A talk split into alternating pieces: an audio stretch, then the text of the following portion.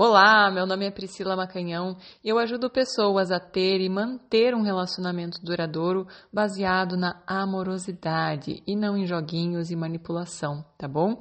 Hoje eu vou trazer aqui uma história de uma aluna do método Deusa do Amor. Ela ganhou essa análise porque ela foi uma das primeiras pessoas a entrar no método quando abriu a inscrição. E eu vou ler aqui a história dela. Ela está relatando uma situação difícil com um ex, né, que está provavelmente impedindo ela de ter novos relacionamentos. Ela relata que tem muitos relacionamentos com pessoas indisponíveis ou muito carentes. Então vamos lá. Uh, eu vou identificá-la uh, com a letra inicial P, tá? Do nome dela.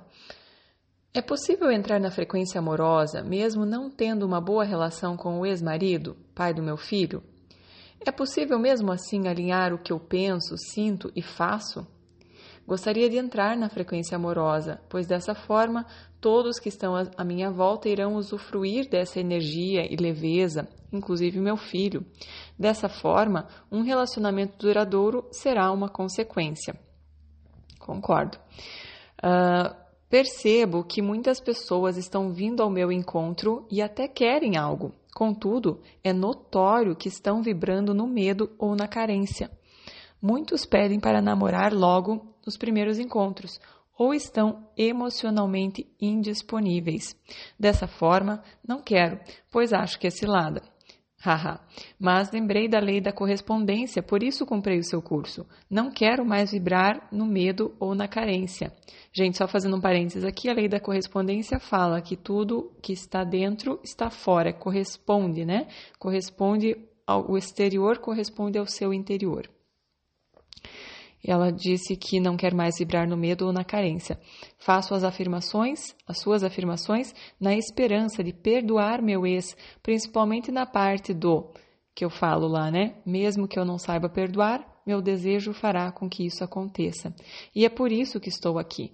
Quero muito deixar que a vida flua sem esses entraves. Isso é possível? Tive um relacionamento de nove anos, juntando namoro, noivado e casamento. Contudo, ao me separar, logo conheci o pai do meu filho.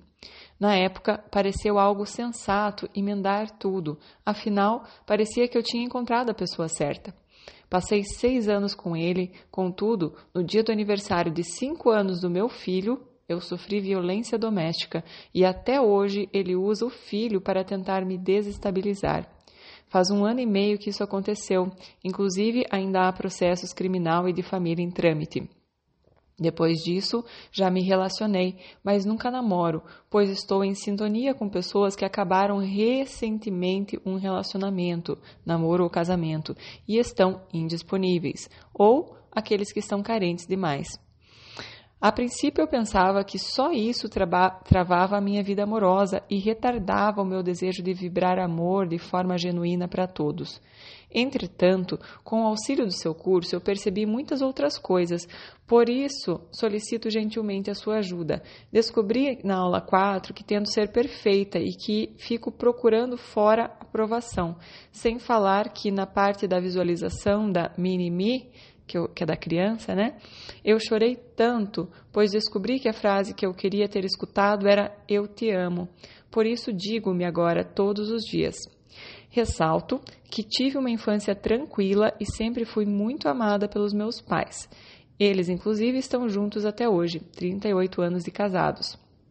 Contudo, acredito que tenha sido algo que o meu subconsciente tenha registrado e que só agora percebi. Pri, já maratonei os seus vídeos, já estudei muito sobre o assunto, mas só agora me sinto apta para fazer essas mudanças em minha vida. Como diz minha terapeuta, uma obstetra não pode fazer seu próprio parto, até ela precisa de ajuda. Por isso, de coração, solicito gentilmente a sua ajuda, pois tenho certeza que irei conseguir sair dessa frequência mais baixa. Beijos, P. Que legal, que legal, querida.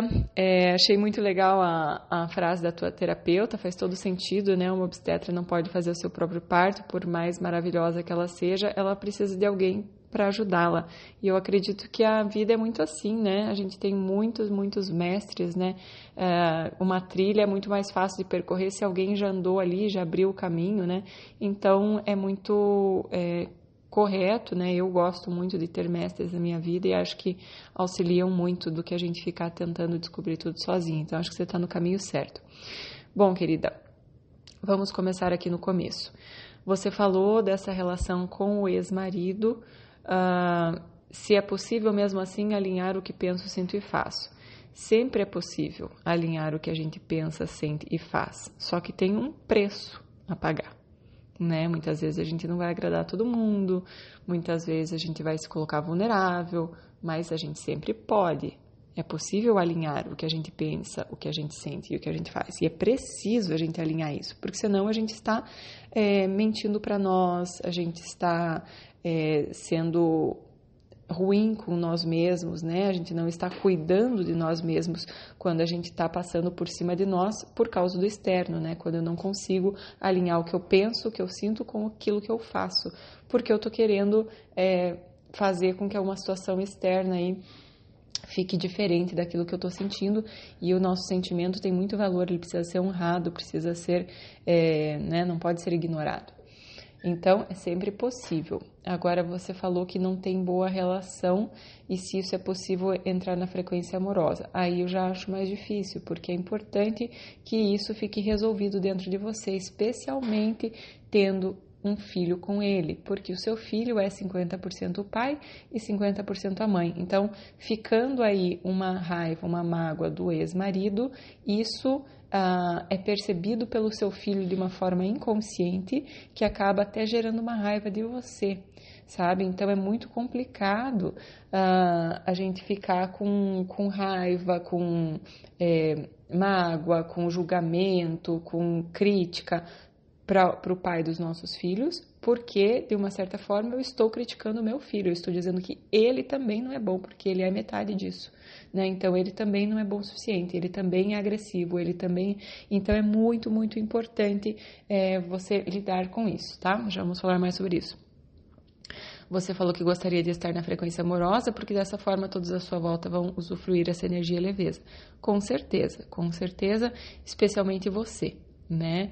vai, vai, vai sentir isso e aí as pessoas vão, vão se beneficiar também, mas você vai ter muito, muita paz, muita alegria, muita leveza, e aí todos à sua volta vão realmente perceber.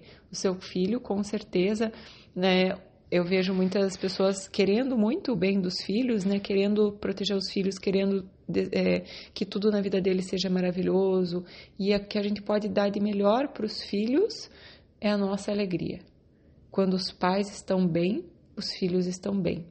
Quando os pais estão mal, os filhos começam a tentar inconscientemente salvar. E aí começa a ficar preocupante, começa a ficar trazer problema para a vida dos filhos, porque eles, né, nesse amor cego que tenta salvar, que tenta, é, enfim, fazer a vida dos, dos pais feliz, eles vão fazer várias coisas, inclusive ficar doente. Então, eu não vou entrar muito nesse assunto, mas é muito importante realmente é, que você esteja bem. Então, você estar na frequência amorosa é bom para você e, claro, é para todos à sua volta.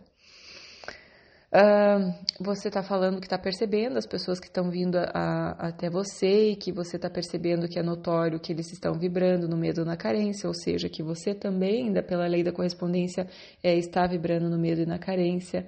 Uh, Veja, querida, para então a gente olhar para isso e entrar na frequência amorosa, nesse, nessa tua situação que você sente que é o teu ex, a relação com o teu ex que está travando isso, as afirmações são ótimas, né? Você falou mesmo que eu não saiba perdoar. É, quando você falou de violência doméstica, a gente estuda na constelação familiar e, gente, não estou falando que, que é certo, não estou falando que justifica, não estou falando nada disso. Eu estou falando o que a constelação familiar explica sobre esse tema, né, que é um tema bem delicado. Que a violência doméstica, ela geralmente acontece quando tem o desequilíbrio entre dar e receber. Que a pessoa que está recebendo muito, por exemplo, o seu marido, ela acaba se sentindo menos, se sentindo pouco perto de você e de alguma forma ela quer te diminuir, né? Então ela até chega a ficar com tanta raiva de você que às vezes vem até a violência verbal ou física, né? Começa verbalmente e depois passa a ser física. Então a gente tem que tomar muito cuidado com isso de, eu não sei se é o teu caso, você não relatou aqui, eu só estou trazendo o que a constelação familiar fala sobre o assunto, tá? Que geralmente, quando a gente está nesse desequilíbrio, querendo fazer demais para o outro, agradando demais o outro para ser amada, querendo fazer de tudo, sabe? Com esse medo de ser abandonada às vezes, com esse medo de não ser amada o suficiente, com esse medo de não ser suficiente, é, a gente acaba sendo boazinha demais. E o problema da boazinha é que ela não é uma pessoa simplesmente, ah, a boazinha é uma pessoa boa. Não, a boazinha é aquela que passa por cima de si mesma para agradar o outro, que o outro coloca o outro acima dela, né? E aí isso não funciona, tá? Porque ela acaba dando demais e nesse desequilíbrio entre dar e receber, o casal se desestabiliza. É a razão número um para um término de relacionamento é o desequilíbrio entre o dar e receber. Então a gente tem que estar muito, muito atento nisso, tá? Então, uh, eu acho que é importante, né? Você falou assim, mesmo que, né, que tem na afirmação lá, mesmo que eu não saiba perdoar, meu desejo fará com que isso aconteça. Num relacionamento, para que ele termine bem, é importante que eu tome para mim a minha parcela de responsabilidade e deixe com ele a parcela dele, tá? Porque os dois são responsáveis. Não estou dizendo que, ah, mas ele é mais responsável, não é menos, não, não sei, não importa né? Os dois são responsáveis e cabe a cada um tomar a sua parcela. Então, você toma a sua e deixa com ele a dele. Não precisa ir lá levar para ele e falar, ó, oh, esse aqui é a tua parcela. Não.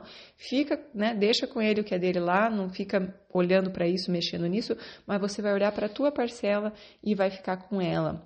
É importante chorar esse luto, é importante chorar essa dor né, de tudo que você passou, quem sabe você se sentiu humilhada, quem sabe você sentiu tudo que você sentiu nesse momento dessa violência e, e, talvez de todas as outras violências que você já vinha sofrendo, né, ao longo desse período.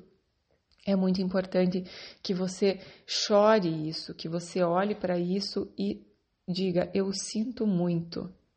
É muito mais poderoso e mais importante do que o próprio é, perdoar, porque o perdoar nos coloca numa postura acima da pessoa, como se eu fosse perfeita e ele fosse 100% errado.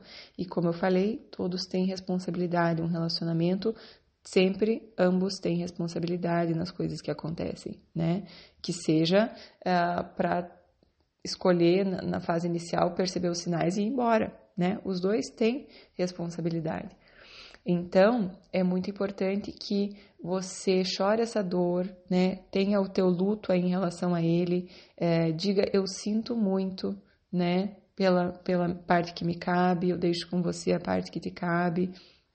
É muito importante é, você começar a fazer um roponopono para ele, né? Para limpar essas mágoas, né? Para que porque assim, veja, é, tá uma relação tão conturbada que você falou assim que ele usa o filho uh, contra você e tal, então não adianta nesse momento ir lá e querer conversar.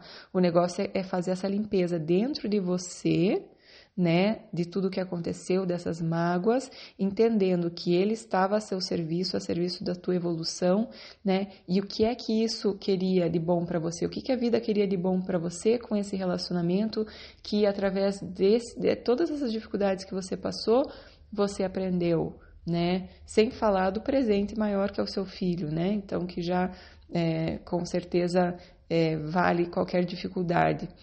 Então, olhar com gratidão para as partes positivas, focar nas partes positivas dele e agradecer, porque o seu filho é 50% ele e você precisa olhar então para esse ex-marido como que tem de bom. Gratidão pelo tempo que passamos juntos, né? É, esse tempo foi de muito aprendizado, quem sabe também foi de muito amor, também teve alegria, também teve tristeza, também teve evolução espiritual, teve muitas coisas. Vamos olhar com gratidão, com tudo isso que passou, esse sentimento de gratidão muito mais do que o perdão, eu acho que vai, vai virar a chave aí para você, tá? Olhar com gratidão para esse ex-marido vai começar a, a fazer com que você vibre aí na frequência amorosa, né? Para que você realmente se alinhe com isso e, e, consequentemente, traga aí um relacionamento duradouro com uma pessoa de fato amorosa. Porque provavelmente, né, você falou, você emendou um no outro, então quer dizer, já tinha ali uma carência, já tinha uma coisa assim de um.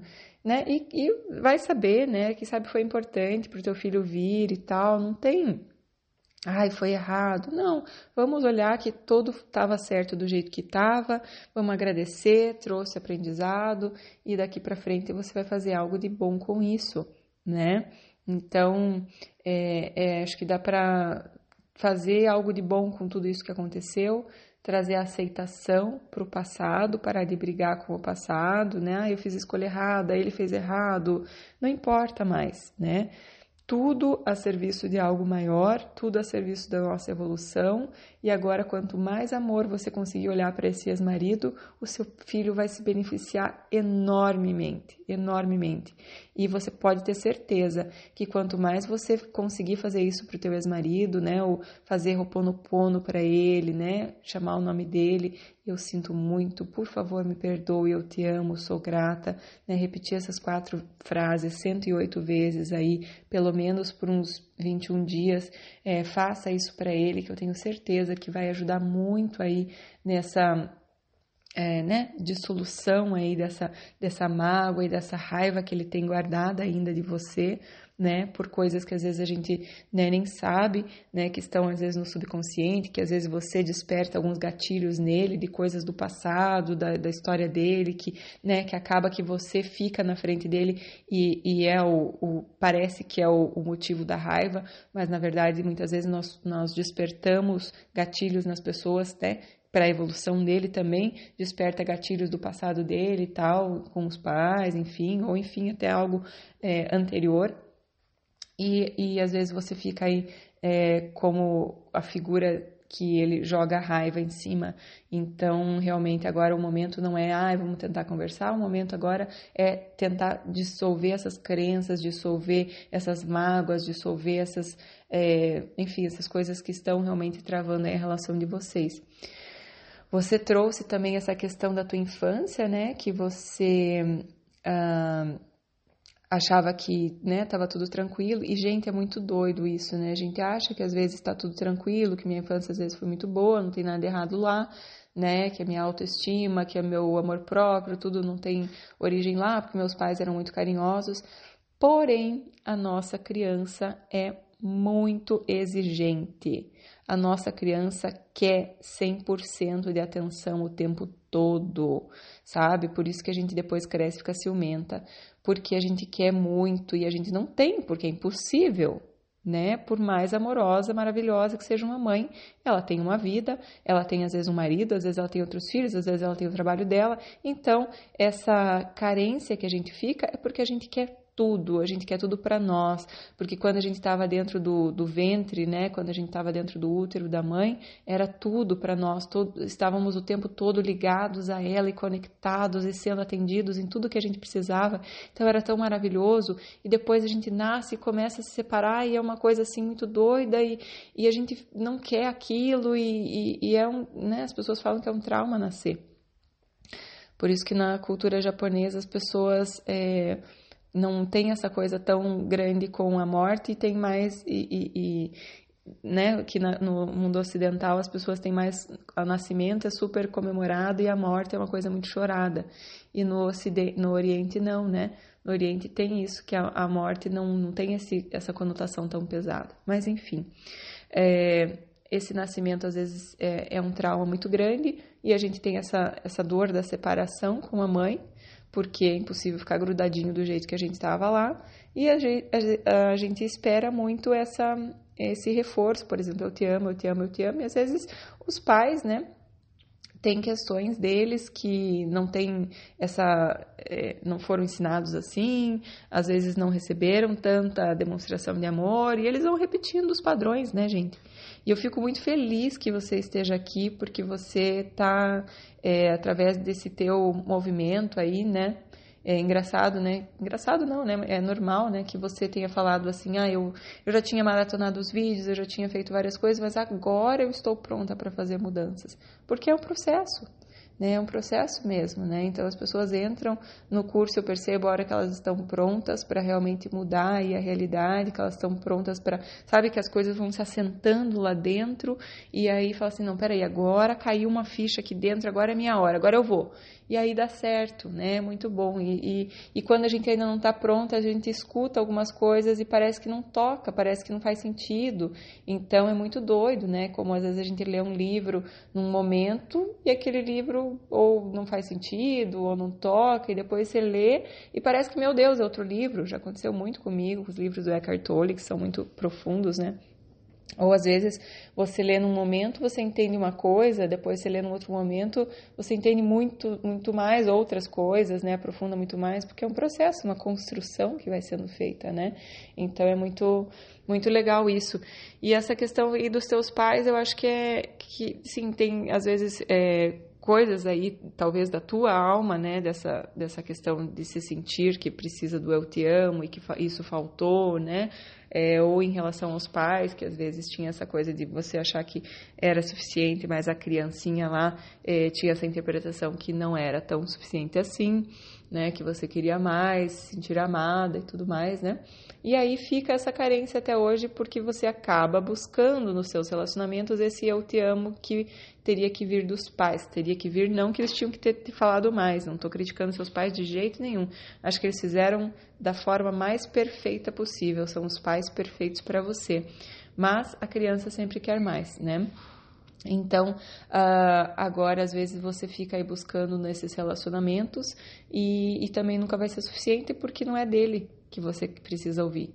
Agora você escuta de você mesma, porque agora você é seu pai e a sua mãe porque agora você cuida daquela criancinha, da mini-me que você colocou ali, né? Agora você é adulta e você cuida de você. Então, você como adulta vai ser seu pai e sua mãe muito amorosos para cuidar dessa criança que mora dentro de você e atender todas as necessidades dela da forma mais amorosa e cuidadosa, né? Cada você tá com sede, você tá com fome, minha querida, conversa com essa criança dentro de você, dá muito amor, muito carinho, muita atenção para ela, diga eu te amo, eu vou levar você passear hoje, vamos comigo que eu vou te apresentar essas pessoas, vamos comigo que eu vou te mostrar o mundo. Olha o sol, minha linda, sabe? Conversa com essa mini me dentro de você, leva ela a passear, dá carinho, dá cuidado para ela, dá comidas boas para ela, dá atividades divertidas, sabe? Tudo, tudo, tudo que ela quer, olha para ela, atende ela,